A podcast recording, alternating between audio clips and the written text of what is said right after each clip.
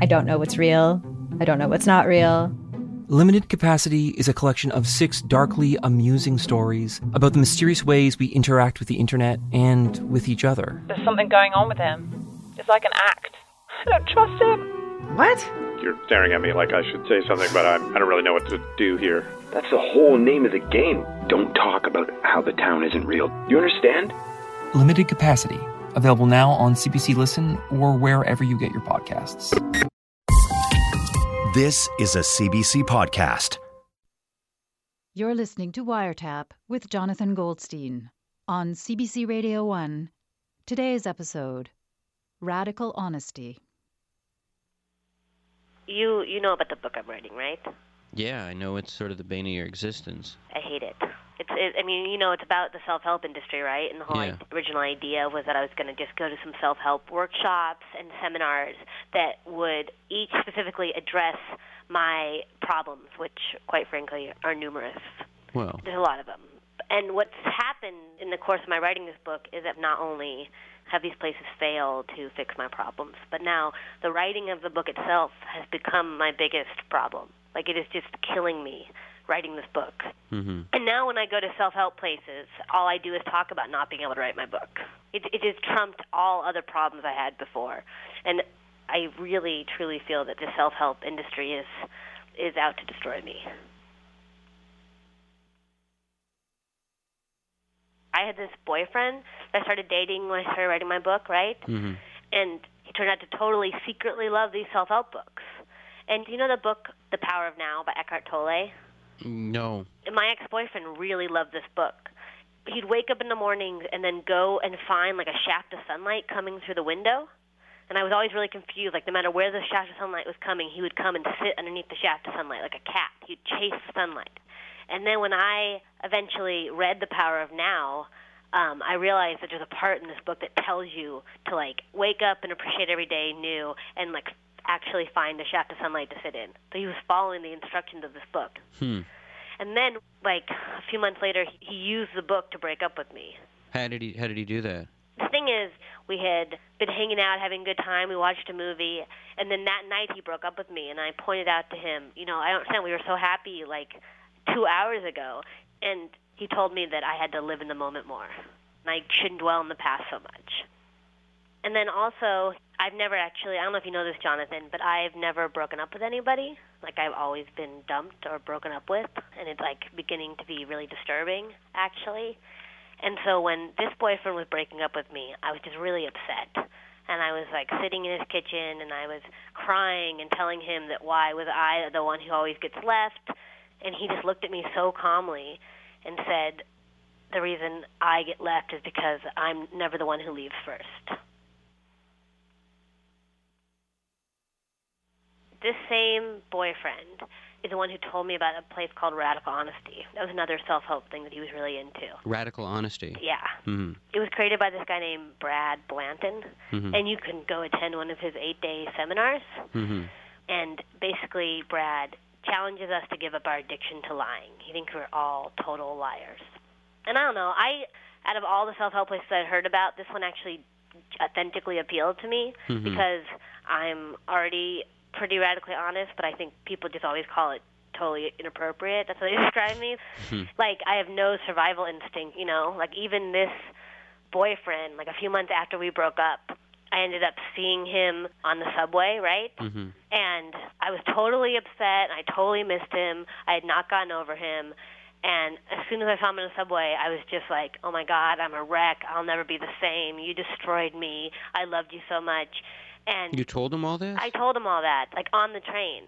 And obviously, the right thing to do as the ex-girlfriend who's been dumped is to be like, "Yeah, I'm totally fine. Like, you know, I've got such a great new boyfriend. My life is so fantastic. Maybe even pretend like I, di- I didn't recognize him for a second. You know, Mm. like squint, like, who are you again? That's what you're supposed to do. But instead, I just like completely like vomited all my like feelings onto him. And so, that to me seems like radical honesty. Yeah, you're honest. To a fault. And so I felt like it might be nice to maybe go to this workshop where there'd be all these other radically honest people and we'd be kind of comforting and none of us could say the wrong things to each other and nobody would get mad. Just a whole community of people wandering around saying inappropriate things to each other. Yeah, for a week and getting fed for free in between. And so I found Brad Blanton, the creator of Radical Honesty's email, mm-hmm. and I asked him if there was any room in like the latest session, right? And I think I also like in the email was like, I'm so radically honest. Mhm. I can't wait to just be honest with you all the time and and he wrote back and said he could totally squeeze me in and he would only charge me two thousand dollars. And then so I, I I had to go to Washington DC Mhm. but the headquarters were not in Washington D.C. They were a little bit further out, and so Brad sent his assistant Jerry to pick me up at the airport. And so I get into Washington Dulles. Jerry picks me up. He's with this woman named Anne, who's kind of like Brad Blanton's super fan. Like she's attended every single one of Brad's workshops. And I get in the car with the two of them, and they got lots of questions for me. And they were way too interested in me. They were staring at me a lot, and they I could tell they wanted to hug me. And it was just very there was something very clingy and needy about the attention I was getting in the car. It was really creeping me out. And we were ended up being in the car for two hours. Really? Yeah. Like I had thought Radical Honesty headquarters was just like right outside DC. Mhm. It wasn't. It was like deep into Virginia. We finally pulled up in this little town called Stanley, Virginia, which I've looked up later. It has a population of like 1,500 people. Mhm. And we pulled up to Radical Honesty headquarters, which turned out to be Brad Blanton's house. Like the bathroom that they showed me to use was like Brad's bathroom. There was like hair tangles on the Mm. brushes and like grime. Uh-huh. And like the, my room that I'd paid two thousand dollars to stay in was like his kid's room, Literally, it was his, it was his kid's room literally with like you know tickle me Elmo bed sheets. like a kid's room. yeah. So I put down my stuff in my room, and I come down the stairs, and I, I meet Brad. It's my first introduction to Brad, Mhm. and he's standing there. He's like sixty, white hair, and uh, shirtless, very shirtless. And as I come down the stairs, he just walks forward and just gives me a big, clammy, bare-chested, radically honest hug. Did I mention he was shirtless? You did. Yeah. And so he says, let's go in the living room and get to know everyone. But it turned out they only were trying to get to know me because I was the only new person there. Everyone Uh-huh. else there, all the other eight people, had been to a radical honesty seminar. Most of them, many radical honesty seminars in that very living room that we were sitting in. And so we're sitting around, and he's like, we have to go around in a circle and say our names, how much money we made that year, and a big secret about ourselves that we'd never told anyone in order to initiate ourselves to the start of the Radical Honesty Week that we were about to embark on. So we start with Jerry, and Jerry says he hasn't paid taxes for 10 years. And we're just like, oh, you know, that happens. Not that big a deal. He should probably get that taken care of, but not that huge. And then it moves over to this man sitting next to Jerry. And the man says, when he was younger, he murdered a man. He was sitting in a truck with this other guy, and they got into this fight, and he took the other man and threw him out the moving truck's window. And the man fell on his head and crushed his skull. And another car came and ran over that guy, so that's why this man never went to jail. So he's been harboring the secret of murdering this man for 20 years. And this is what he shares with everybody as you're going yeah, around the circle. Yeah, like circle. 11 in the morning. That's what he shares. Wow. Yeah. And I'm just kind of stunned, right? Taking it in. And then it moves over to Anne. And Anne says, Well, I guess I can talk about how I have sex with my cat quite often. yeah. So Anne says this, right? It's just hanging there. And no one seems that stunned by her statement. hmm But then suddenly the murderer raises his hand. It's that kind of environment, like with the raising hands. Oh yeah, they're very civilized. So yeah, he raises his hand and he's like, "Excuse me, I'd like to add something to my secret," which Mhm. is already a whopper, right? He's murdered someone. And he looks very uncomfortable and he's kind of like shifting in his seat. And he says, "I'd also like to add that I have made out with my cat." Made out. yeah. what was that like? Just like in the spirit of competition, or Yeah, I think he felt threatened. I think he'd been unseated, and he'd played his trump card too soon. And he thought no one can top this, and uh-huh. then she like did, and so he definitely wanted to make it clear that he'd had some sort of dalliances with his own cat as well. So we go around the rest of the room, and it comes to me, hmm and I haven't murdered anybody, and I haven't had sex with my cat, hmm and so I already knew I was going to come up short.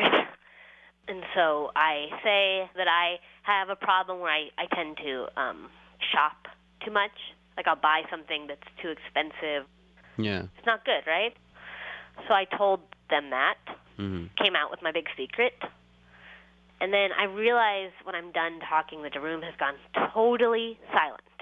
And everyone's just staring at me. And then Brad finally says, What is wrong with you? Thought I was harboring a much deeper secret and that I was just not trusting them to come out with like the real stories of murder and debauchery that we all have brewing. I think he thinks that we all really have like murdered somebody and this was the time to come out with it. hmm And it's weird to be told that you're the freak in a group full of freaks, you know? Mhm. Like you lose your perspective rather quickly. Hmm. And then Brad tells me, he says, I just met you, but I already have you all figured out. And your problem is that you're way too much in your head. So I'm going to help you with that. And he like opens up a folder and he pulls out a contract. And the contract says that I should do whatever he tells me to do for the next eight days. Wow. Yeah.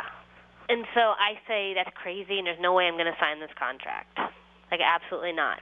It literally says like you, Starlee Kine, have to do whatever Brad Blanton tells you to do for a week. Like I'm wondering like how binding is his contract, you know mm-hmm. what I mean? Like could he actually like go to court if I defy him? I mean it's like being a slave, you know? Yeah. And then he stands up and looks at me and screams, F you, I resent you for defying me.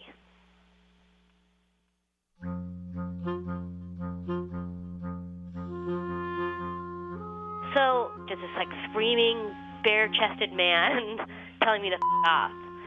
So I say, This is crazy. You can't just be telling me to f off. And he says, F you, I'm at war with your mind. Yes, he actually says he's at war with my mind, Jonathan.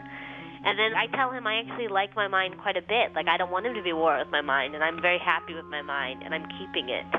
And he says, F you, I resent you for liking your mind. And then at this point, I just start crying. So I'm like so shaken up, and it's mm-hmm. so jarring, the whole thing, that it's all happening so fast, and like the murder and the cat sex and the house. And I just start to cry in his living room. And that makes him really tear into me. And he starts screaming, F you, I resent you for crying. And he just keeps calling me over and over. I'm crying harder and harder, and I'm trying to tell him to stop.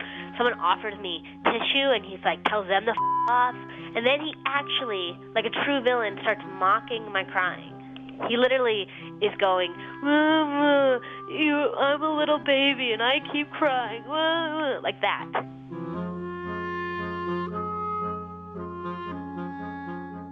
finally, like it was so insane, I just couldn't be there anymore, and I ran up the stairs to my room. And I was like, I'm leaving. This is crazy. There's no reason. I cannot stay here. I'll just suck up the money. I'm just leaving, right? Mm. And I start like gathering my things together, putting my stuff back in my suitcase. But then it's really it's really weird what happened.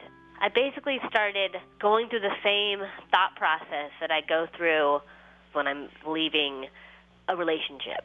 hmm Like I began to think that maybe I was blowing it out of proportion and the fight we had wasn't as bad as I thought. And I also began to feel like nostal this is what I do all the time. Like I began to feel nostalgic for the good old days back when we were driving to Brad's house, you know. I was like feeling very attached suddenly to like even the other people and I was like, well, if I leave now, I won't be able to like have lunch with everybody and Hmm. this is why like I never end up leaving a bad situation because I start to like tweak it in my head. Yeah. And so I didn't leave. I I went back downstairs and I and I signed the contract. So then for the next 5 days I had a very simple little routine. I would wake up, go downstairs. We do a little yoga. Mm-hmm. Brad liked to start the days off with yoga. Mm-hmm. We'd have a really disgusting lunch, usually with the with the main feature being some oily uh, cheddar cheese triangle of some sort, you know, on bread or on a bagel. And then uh, Brad would call me up for the next eight hours. and um, and honestly, like I don't even understand what the other people did in the other sessions Mhm. before I'd shown up because all of his attention was focused on calling me a. You were you were like the star pupil. I was the star pupil. I was like the only pupil. Mm-hmm. It was like a one woman show of just name calling. Think of your favorite one hit wonder, Or that overpriced toy your parents would never let you have? or that TV show that no one else remembers because it was canceled way too soon. Now, what if we could fix it? I'm Franchesca Ramsey. And I'm DeLon Grant. And after 20 years of friendship, we are now hosting a new nostalgia podcast called Let Me Fix It. Each episode, we'll dig into our favorite celebrities, shows, and brands of yesteryear, and then imagine what it would take to repackage them for relevance today. Think of our show as an intervention, but with way less stakes. So subscribe to Let Me Fix It wherever you get your favorite podcasts.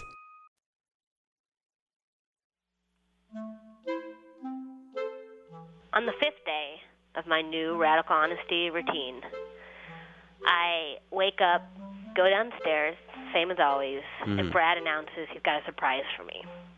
And I'm just thinking, oh, good. Great. What can it be? And he says normally at the end of every radical honesty workshop, at the end of the eighth day, Mhm. everyone celebrates by getting naked and like running around naked with each other. But he says he's got a special treat for me, and that that treat was that he was moving Naked Day up to today, to the fifth day. Just out of the goodness of his heart. I guess so. And he really said it like with such like relish, like "Yay, Naked Day today, starting now." He was like, "This is gonna be great. It's Naked Day. It's so beautiful. F- you in a couple f- you, but it's just gonna be this great bonding thing." So that's when I realized that if there was ever a moment where I had to take a stand and make a choice, this was it, right? Mm-hmm. And I said, "No f- way. I'm out of here. I quit. I will not do this." And that's when I realized it's actually not quite as easy as it seems to flee a cult. Because first of all, I'm in nowhere. I'm in the middle of nowhere. Yeah. I don't have a car. I was driven here by Jerry and Anne. And I don't know how to get out of here. Like it's a small, tiny town, and I'm trying to find like some local person who can drive me to a bus station or something, you know. Mm-hmm. And I get some number and I call and I'm like, is there a cab who can pick me up and take me to the bus station? Hmm. And they said there's no cabs in this town. The person woman on the phone said there's no cabs at all. And I'm like, well, I need someone to drive me to the bus station. I'm in a house and they want me to get naked and I just need someone to drive me away. And the woman's like, well, I'll see what I can do. And I hang up and I start calling other cab things and I finally get a cab that is an hour away from where I am. And they say it's going to cost $200. And so I just like wait and I'm in my room and I'm trying to like not think about anything. And then one of the people from downstairs after a little while calls up and they're like, Starlee, there's someone here for you.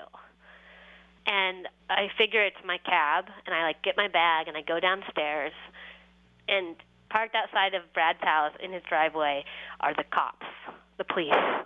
They've come because that first woman, you know who I talked to, she ended up calling the cops Oh yeah. and like they're there and they're waiting and I'm like, uh, uh no, no, no, this is a misunderstanding. Uh, they just want me to get naked, that's all. And then they, like, the cops like put their hands on their guns, you know, Mhm. and they like totally want to come in and like arrest everyone in the house. And I'm like trying to explain to them that even though they want me to get naked, it's not illegal somehow. Because of his contract. Yeah, right. And I see their cop car, and I really do want to get in. It seems very comforting. But then the cab pulls up from like the hour away town, Hmm. and I have to choose. Like before, I didn't have any way to flee my cult, and now I have like too many options. Hmm. And then I. I, I choose the cab because he's come all that way, and I feel like I have to take him. And also, I probably don't want to end up in a woman's shelter. Yeah. And so I tell the cops, I'm sorry. And they're like, really don't want to leave. Like, they really slowly get in their cars and drive away and, like, look back the whole time. And I get into the cab. And, like, we start driving. And I can see the trees and I can see all the nature. And I start to notice that it's really actually very pretty there. Like, it was, like, really nice weather. Fall had just started. And I'm just kind of taking it all in. And I just was like noticing it, and I was shocked that I hadn't seen any of this on the drive up. Hmm. Somehow, like I'd just been thinking about how I didn't want Anne and Jerry to talk to me, and like my flight, and like what I was about to get into, and I didn't even notice how beautiful it was. And it was like right then that I realized that how this was the first time I'd ever gotten out of a bad situation on my own. Like I had finally done the leaving, Hmm. and it, I was just leaving Brad, but at least I was leaving somebody, and I had done it. And I, I mean, it's so crazy what happened, but I feel proud that I did it, that I actually left, you know. And I realized that finally, for even a brief period, just for that brief cab ride, I think it was my version of living in the moment.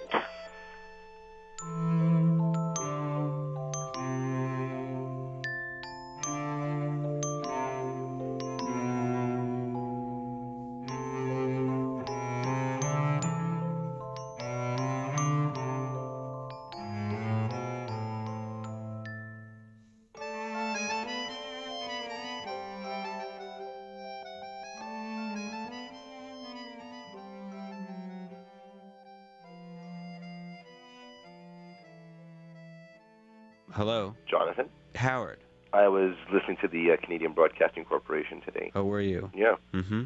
there's something really, really, really interesting and informative on radical honesty. That you were listening to my Like, radio you know, show. everyone is just so duplicitous, and I, I'm just sick of it, and I'm going to be an honest person. Okay, but Howard, I mean, if you had been listening to my radio, my radio show. I'm just going to say it as it is. You know, John, one thing about you, when you eat, hmm you have crumbs all over your face, and it disgusts me. Okay, and I'm wh- going to be why?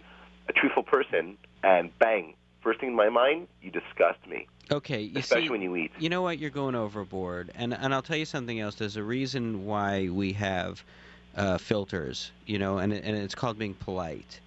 I mean, and that's sort of the point. Of, You lost me about a minute ago. I just found that so boring and long-winded. I just really had no interest in listening to Oh, that. yeah. You know, would you accept that feigning interest in what boring people have to say as a form of lying? I think it is. Oh, you you do. Yeah, I'm being frank. I was honest before. I was pretty honest. I, you know, I would say what I Mhm. think and think what I say. But I'm just basically saying that right now, I am just completely, completely rid myself of any kind of falsehood. I, I think that might not be such a good idea for you. Well, I disagree, and I think that you often have stains in your armpits. Okay, Howard. And That's had someone been honest about maybe I don't know 35 years ago, Hmm. maybe you'd have more friends. You know what? Maybe I do need more friends. Well, there you go. See, that's a very honest statement because you have basically one, and that's me, and I'm getting kind of sick of you. And I appreciate your honesty in assessing that. Well, you know when, I, when you speak, your dentures go click, click, click, click, click, click. Howard, I don't wear dentures. Check it out. I'm just gonna, I'm just gonna let it fly, okay? All right, like I like apples. I like apples. I like onions. I want an orange julep. Howard, I don't know what you're talking about. I don't even know what I'm talking about, but just being honest here. But your breath often smells like spirits, and I mean both, both alcohol and dead people. Okay, you see, Howard. No filters. Filters are for coffee. Howard, there's being honest, and then there's just being downright rude. You run funny. When have you ever seen me run? Remember that time I was chasing you with the garden hose? You were all dressed up and you were on your way to that, that radio award ceremony? John, over the years, I've, I've been censoring myself. You should know these things. You know, you, you go around, you, you call soft drinks soda pop, and that Hmm. really embarrasses me. You know, you call cold cuts luncheon meats, and that embarrasses me. I mean, I, I, who says that? Howard, that is not. First of all, that Hey, is- hey, I'm just being honest. But you, okay. you were being very. no, no, no. no. I'm just being very straightforward. Okay, John, look, look. Okay, I, ha- I have another confession to make. I don't want to hear your It- confessions. it- hear me out, okay? Look, you know those pants, your favorite pants, the beige ones, mm-hmm. right? Those are your favorite pants, right? And I encouraged you to buy those pants. We went shopping together, and you know, and you tried them on, and you you, you were uncertain because you felt they were way too expensive. And I said, "Well, you crazy? They look so great. You gotta you gotta wear them. You have to get these pants." And I made you go in front of the mirror, and I made you dance around the whole changing room with them, wearing the Mhm. pants. Remember that? Right. And you felt so good about them. Mhm. Those pants, John, they make your ass look fat. Why would you have encouraged me to get them then? I felt that maybe if you were wearing something like that and looked so bad, it'd make me feel a bit better about myself. They high, they ride really high up in the back, Uh-huh. and somehow it gives you visible panty line. And I and I'm certain that you're you're not wearing panties, so it it's quite a mystery. Okay, that. you know, Howard, didn't your mother ever teach you to, you know, bite your tongue? my mother was trying to teach me how not to bite my tongue because I was eating so quickly, and we even had to get a specialized mouth guard. Yeah, look, I'm just look, watch. Ah. I just feel this this liberation. I it I just feel you know what you, you try it. You try it. Go go go I'm not. I, Howard, I, first Be of all, honest with me. Talk about me. Talk about your own miserable life. I don't care. Oh Just- yeah. yeah. Okay. All right. You, maybe okay. All right. Fine. You know what? You, you you you always talk about how your hands are are lethal Yes, weapons. yes. It's because you never wash them, Howard. I appreciate your candor. Your apartment smells like the inside of a filthy hockey bag, I value your opinion. and you don't even play hockey. You're stupid. Okay, Howard, you had your turn, I'm just I'm just being honest with you. It was a stupid comment. and and your ears are dirty. I don't- they are not dirty. And Oh. let let's talk about eating habits, Oh, okay, we, okay, Howard? truce, truce, truce, truce. Can we call it truce here for a second? Now, I'm going to say something now, and I'm not disavowing honesty, Mm-hmm. okay? But in lieu of the situation, maybe we should not be honest about each other. What do you mean? Well, we can maybe combine our honesty and be honest about other people. And who who exactly do you have in mind? Josh, Josh seems like a good person to be honest about. Like what? Why Josh? Well, because he, he's not here. Uh huh. and we can say what we want, and he will never even know it, and we can delight in our honesty. Okay, for instance, you know, his voice is so shrill that it's like an emergency warning system. that is, that is true, especially when he gets all worked up. I mean, Josh is just that's one irritable guy, I mean, have you ever gone out to eat with him? very frustrating. Do you ever see how picky he is with his food? Yeah, he can't even order anything because he just dissects everything that's on the menu. Yeah, it's just awful. I, I feel bad for the waitresses. You ever hear when he sings? It drives you crazy. Oh my god.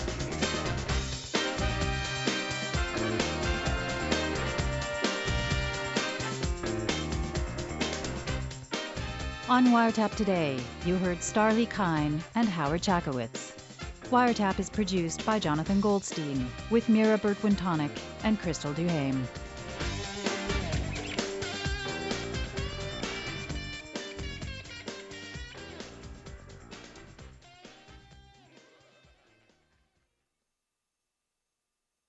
For more CBC podcasts, go to cbc.ca slash podcasts.